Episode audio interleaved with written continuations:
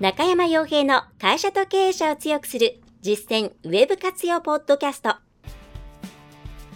この番組では600社以上のウェブコンサル実績を持つ株式会社ラウンドナップ代表取締役の中山が会社経営者に必要な内容に絞り込んで抑えるべきウェブの話題やトピックスをビジネス目線でお伝えしています。皆さんこんにちは。ラウンドラップコンサルティングの中山です。それでは本日も会社と経営者を強くする実践ウェブ活用ポッドキャストを始めていきたいと思いますので、ぜひとも最後までお聞きいただければと思います。はい、さて、まあ日本はですね、ままた、えー、コロナの方が感染者数が増えてきて、ね、緊急事態宣言なんかも出ていますが、まあ、幸い死者数ですとか重症者数というのはそれほどリニアに上がっていないので、まあ、この辺りはワクチンですとかさまざ、まなところが、いい方向に向かっているのかなと思います、まあ、かなり死亡率自体が下がっているということでその辺は安心する事項かなと思います。はいで、えー、まあ、とはいえですね、事業をやっている方々にとっては、またいつまでこの雰囲気が続くのかですとか、うん、緊急事態宣言またね、ねえー、で夜営業ができなくなったようなところもあると思いますので、えー、どういうふうに生きていくのかっていうところが悩ましい部分ではないかと思うんですね。で、えそこで今回はそこについてフォーカスを当てていきたいと思うんですけれども、えーまあ、こういった、まあ、今回のこの新型コロナというものが終わった後も同じような、うん、ウイルス原因じゃないかもしれないですけれども同じような危機が事業、まあ、皆さんが行っている事業に対して襲ってくる可能性というのは十分あるわけですよね。例えば今よく言われているのは、えー、富士山の噴火であったりあるいは、えー、地震ですよねそういった天災が起こることによって、えー、また同じように違った形での事業に対してのダメージが予測できますと。じゃあそれに対して、えどういう、まあ、備えをしていかなければいけないのかですとかあるいは今回のコロナの中で変わることができた、まあ、対応することができた企業と、まあ、そうでない企業さんがあります。で、その差は何なのかというところをきちんと把握していただいて、でその上で、えー、次に私自分たちが、うん、何をすべきかというところを、まあ、今回のポッドキャストの内容を踏まえて考えていただければと思います。はい、で、えー、そのまずは、うん、なんで今回この話にしようかなと思ったかというと改めてえーと、前前回がいくつか前の回で、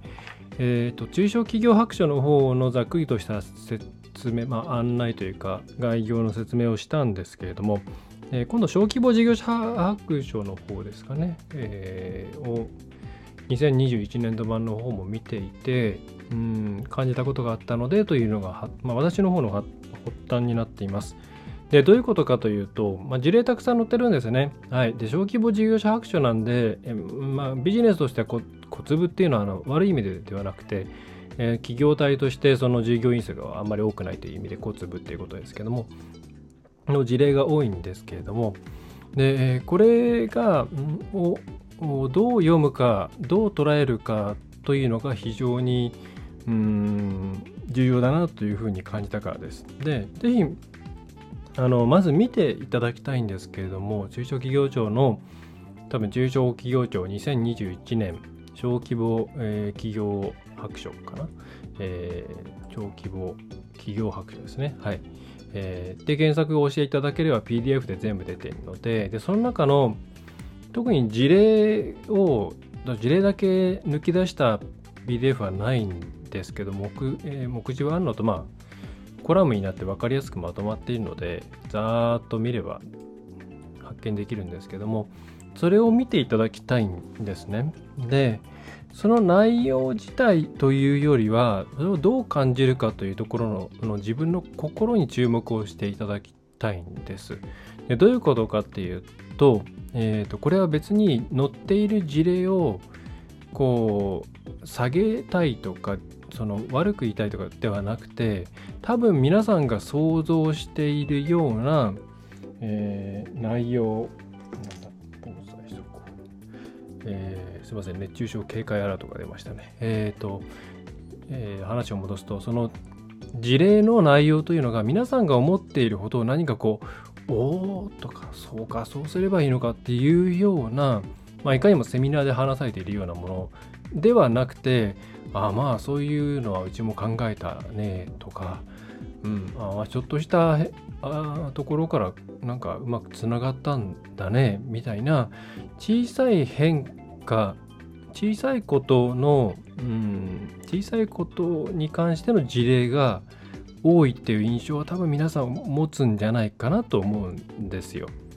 でこれは小規模事業小規模企業白書なの？であ小規模企業白書か。あ昔名前違った。ですよね。えっ、ー、と小規模企業白書、えー、なので当たり前なんですけどでもこれ大事なのがですね、えー、こういった小さな変化というものを、え、継続的に起こしていけるかどうかというところが実は肝なんだっていうところを感じていただきたいんですね。なので、えー、例えばいくつか、えーと、事例ちょっとハイライトしたところをご紹介すると、えー、例えばですねちょっと名前は出さないですけれどもうんとそうですね、まあまあ、前提としてコロナで、えー、新型コロナでいろいろ売り上げが落ちてしまったという前提があってその上で、ま、何をしたかっていうところで例えばですねすいませんちょっと遠くにモニターがあるんで拡大していますもうね40歳になっちゃうとだんだん目がはいえー、っとですねここは、えー、温泉街で、えー、っとですね、林業とかあ、アルマオイルとかやっていたところですね。はい。うん。えー、とですね。で、まあ、地元産精油を使ったオリジナルの香りをブレンドしてほしいという依頼が旅館から、えー、まあ、急に寄せられたので対応して、えそれによって売り上げが、収益の柱が増えたとかですね。それから、えーとまあ、便利タクシー、これなんか別のところで紹介したかもしれないですね。1時間2000円の基本料金プラス商品代金の実費で、え飲食店のテイクアウト商品の配達から、まあ、薬の受け取りとか病院の診察への順番待ちとか、まあ、何でもやりますよというところですね。をやって、えー、まあ、当初は知名度が低かったんだけれども社長自らチラシを作るなどして、まあ、だんだん知名度が上がっていってで、えー、従業員もだんだんそれに対してこうその熱意に打たれてですね、えー、積極的にやっていた結果、えー、新しいサービスの、まあ、こちらも柱になっていたっていう話ですとか、マリーはもう本当に試験、もともと旅行屋さんですかね、映画やって試験的に、まあ、なぜかやっていた弁当の宅配、お弁当の宅配事業ですね、に注力してみたら、まあなんかハマったとかですね、えー、それから、えっ、ー、とですね、まあ、売上の回復どうしたらいいのかなということで、えー、とりあえず SNS でも見てもらおうかということで、インスタグラムのライブ機能ですね、まあえー、ライブ配信を使って、えー、それで1回30分から1時間程度、えー、配信していたら、なんか売れるようになったとかですね。うんあとは、えっ、ー、と、まあ、ヨガ教室やっていたんだけども、全然お客さん来なくなっちゃって、ただ、自分のそおばあちゃんがですね、パソコンとかスマホは使えないけど、DVD はよく見てんなっていうのを家で発見して、で、DVD 作って、え、売ったら、いろいろいいことがありましたとか、まあ、そんな感じの、はい、事例が並んでいて、で、多分ですね、これ素直、何も、なんでしょうね、うんと、これを読んで、えー、じゃあ真似しようとか、えー、思う感じの事例ではないんですよ。ただこれみんなだい、えー、皆さんに感じて、えー、なんだ抑えていただきたいのは、まあ、これによってどれぐらい成果が上がったのかって書いてないので、えーまあ、実はもしかしたら事業全体の売り上げのうちまあ数パーセントぐらいにしかまだなってないケースもあるのかもしれないんですけれどもこうやって会社の中で小さい変化を作り出すことができているっていうこと自体に注目していただきたいんですね。でこれを聞いている方の中でいや自分たちは結局そんなに対して違うことをすることができなくって、まあ、世の中世の中が良くなっていくのをただ待つことしかできなかったとか、まあ、今までやっていたことをただ、えー、強く営業を強くやるとかえー、既存のお客さんに対してのフォローを強くやるとかそういう、まあ、今までやってきたことを強化することしかできなかったとかそういう方もいらっしゃると思うんですけどそういう方々とこの、えー、変わっていくことができた企業企業さんとの差っていうものを、えー、もちろん書いてないんですけどそんなことは。感じていただきたいんですね。でこの何でしょう。あの何か問題が起こったり環境の変化が起こった時にえー、ちょっとでもいいから変わっていくことができるかどうかっていうのが今後の、まあ、今まさにまあまだ完全解消したわけではないこの新型コロナっていう、えー、環境下、まあ、これも2021年ですけども今、えー、これ撮ってるのが2021年ですけど、えー、白書なんかを見ると、え売り手側ですねの皆さんとしては、まあ、早くても2022年度までは影響は続くだろうと、まあえー、悲観的に見ると2024年とかまでは戻らないだろうっていうふうに売り手側としてはアンケートの結果としては思っているっていう結果が出ていてまあ大体とはいえ売り手側っていうのは楽観的に見たがるものなので願望も含めて見たがるものなんで、まあ、もうちょっと後になるでしょうと、まあ、そう考えると今の環境を持っていくことになりますが、まあ、将来また別のものがまあやってくるわけです。でそうした時にうんこの事例のように、えー、まあ、なんとか乗りこなしてプラスのものを作っていくことができるようになるためにはっていう観点で考えていただきたいんですね。でその時に重要になってくるのが先ほどから何回もちょこちょこ言っているこの変化の大きさの部分なんですよ。でうまくいかなかったなかなか会社を動かせなかったっていうケースであの私もご相談を受ける時に多いなって思うのは結構ドラスティックに大きく変わろうとして失敗するケースが多いんですね。はい、例えばもう販売する商品を思いっきり絞り込んでこういうふうにしちゃおうみたいなとか。で、まあ、あとはその会社の組織をこう思いっきりこういうふうに変えてしまおうみたいに大きな変化を、えー、しようとして結局内外の反発があったりとか、えー、してですね、えー、うまくいかず結局今のその元のままうんまあ今までやってきたことを強くやっていこうっていう方針になっちゃったっていうケースが多いなというふうに思います。でそれをうん何でしょうね、えー、で皆さんとしてはそれを成功させる大きい変化を成功させるっていうことを目指すのはまずやめた方がいいです。なんでかっていうとうん多分やられた方はもう身をもって体感なさったと思うんですけれどもあの企業はですね やっぱりまあ、というか人間ですね人間というのは変化を恐れるわけですね。で、えー、変わりたくないんですよ。なぜかというと、うんと、ここれが生物学的に正しいのか分かんないですけどもまあ要は変化を恐れ変化せずに今今生き残っていられるならできるだけそこに生き残っていようという、まあ、冒険心がないというかですね、えー、変なことを考えずに今そこそこ生きていられる場所にいようっていう生き物とまあ、同じ生き物だけれどもなんかちょっと違うことしてみようって生き物の生存率で言ったら多分変わら変わろうとしないやつらの方が生存率は高いと思うんですね。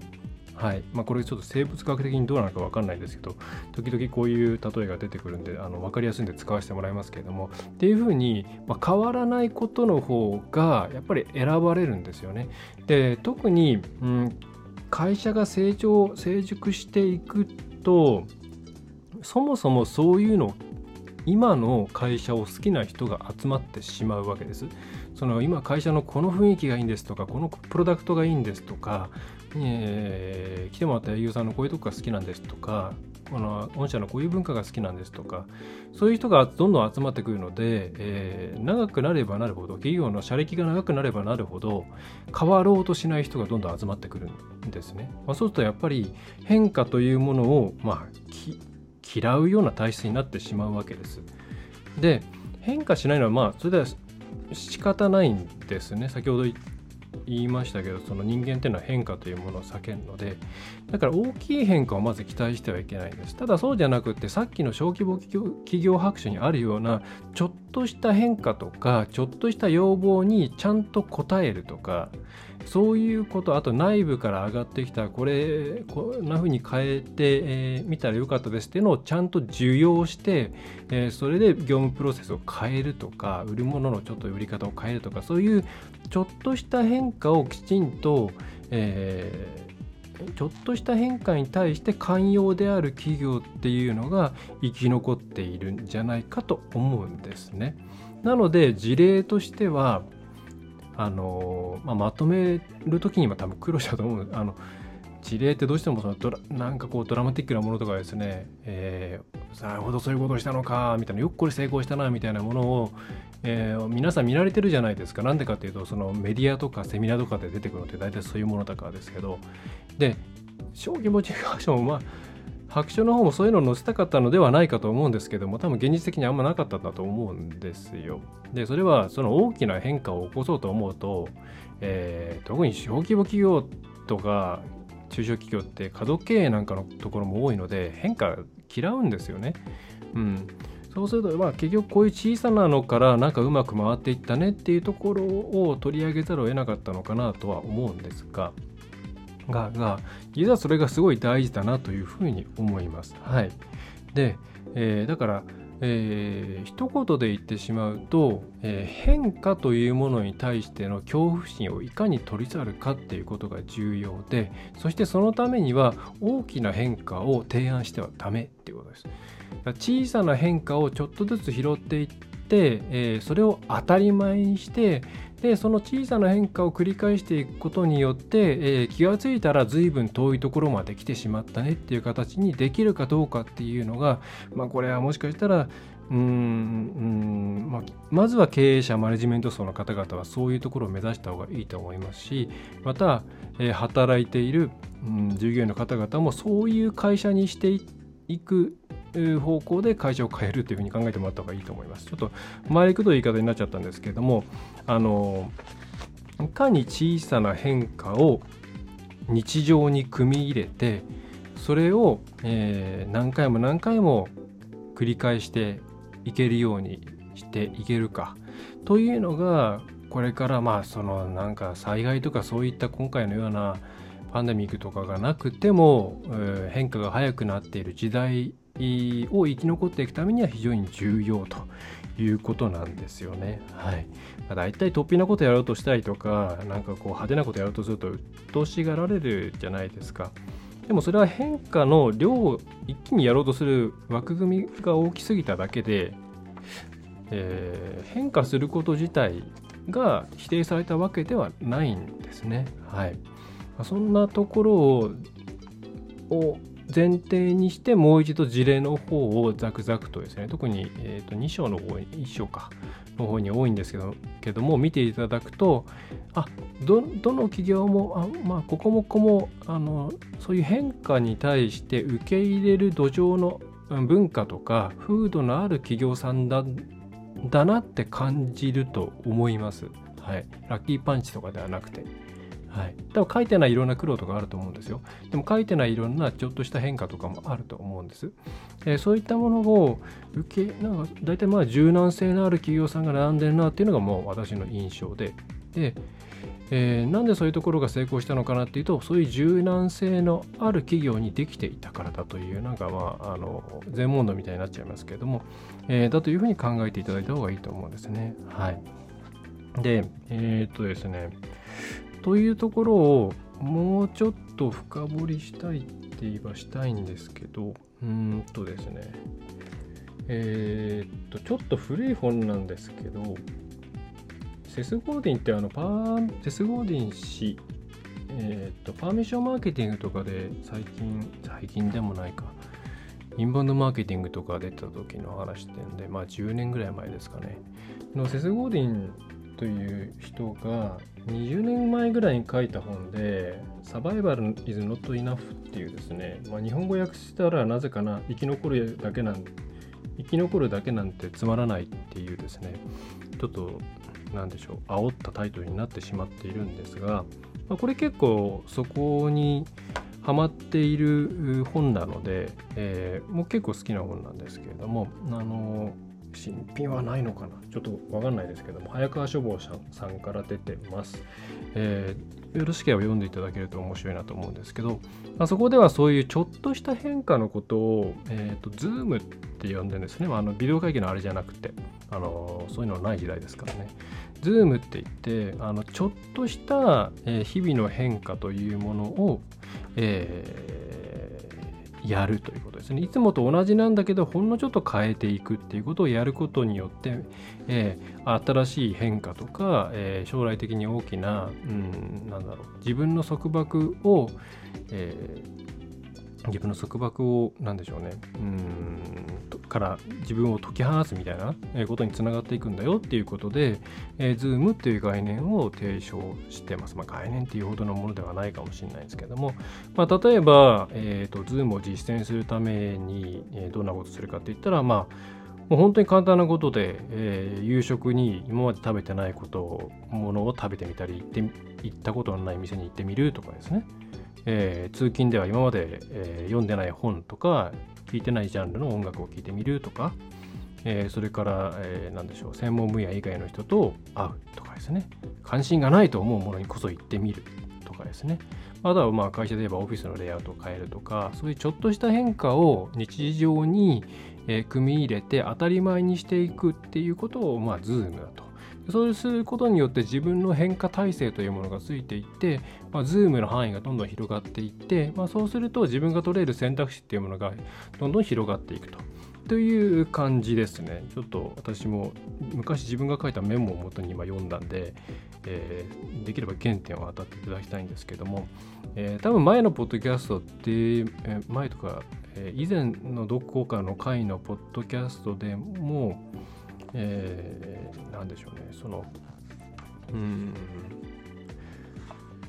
同じようなことを話したような気がするんですが、えー、ちょっと自分、えーと、今やっていることに企業は着目するのではなくて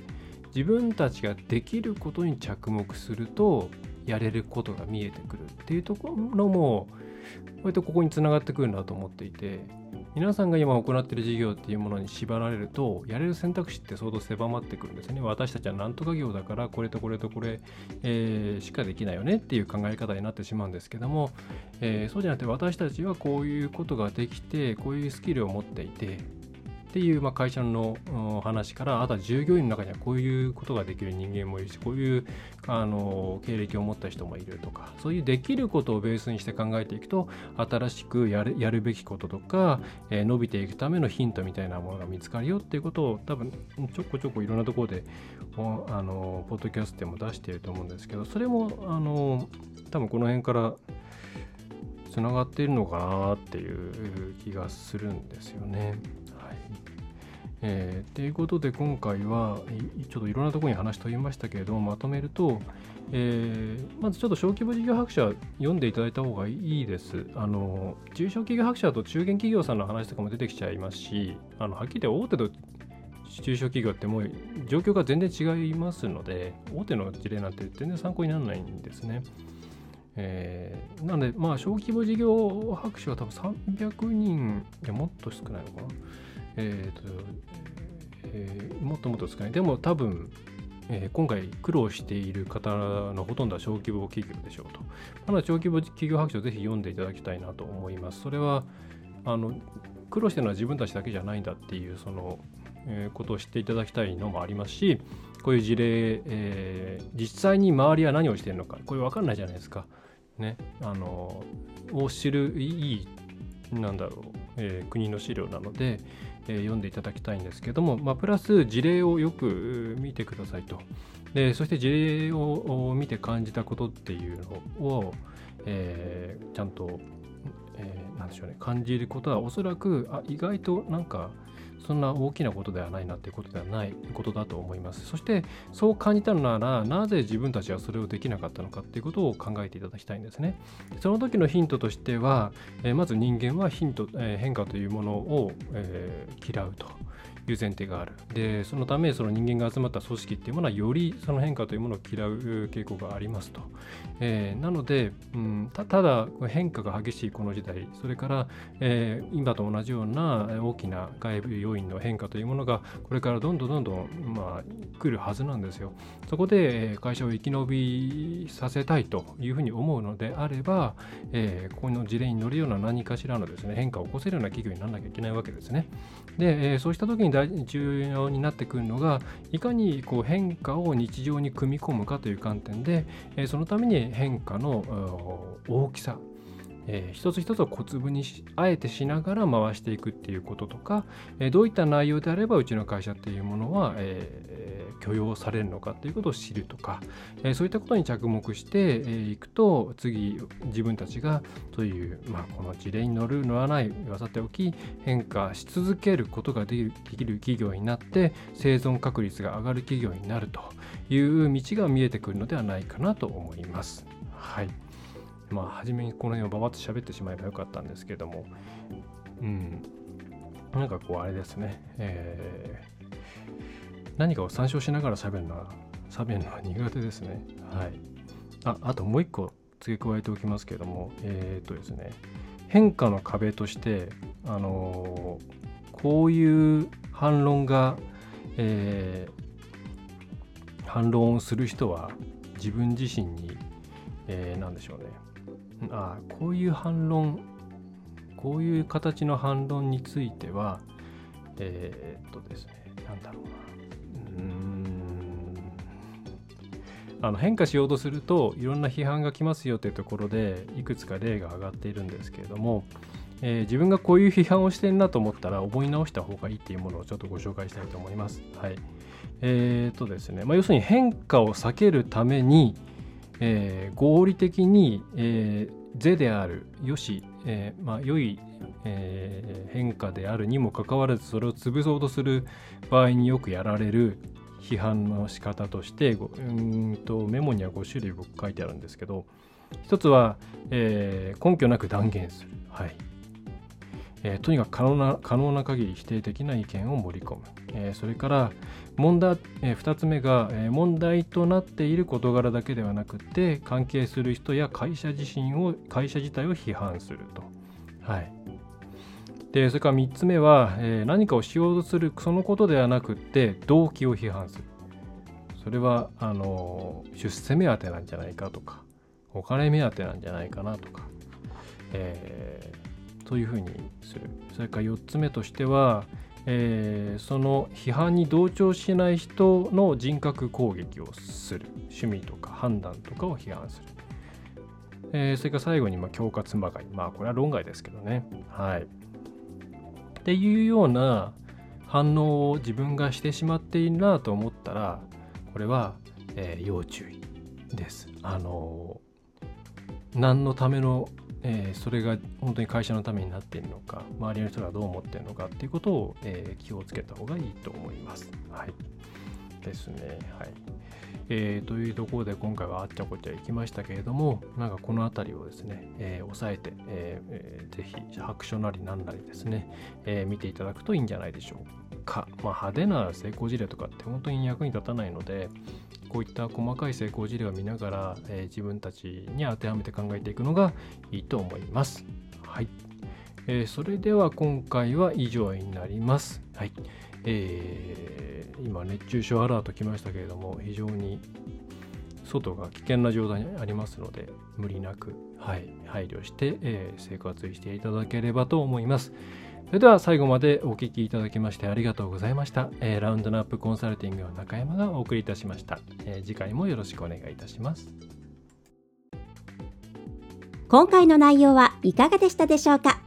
ぜひご質問やご感想をラウンドナップコンサルティングのポッドキャスト質問フォームからお寄せください。お待ちしております。また、ホームページにてたくさんの情報を配信していますので、ぜひブログ、メールマガジン、郵送ニュースレターや各種資料 PDF もご覧ください。この世からウェブを活用できない会社をゼロにするを理念とする株式会社ラウンドナップがお送りいたしました。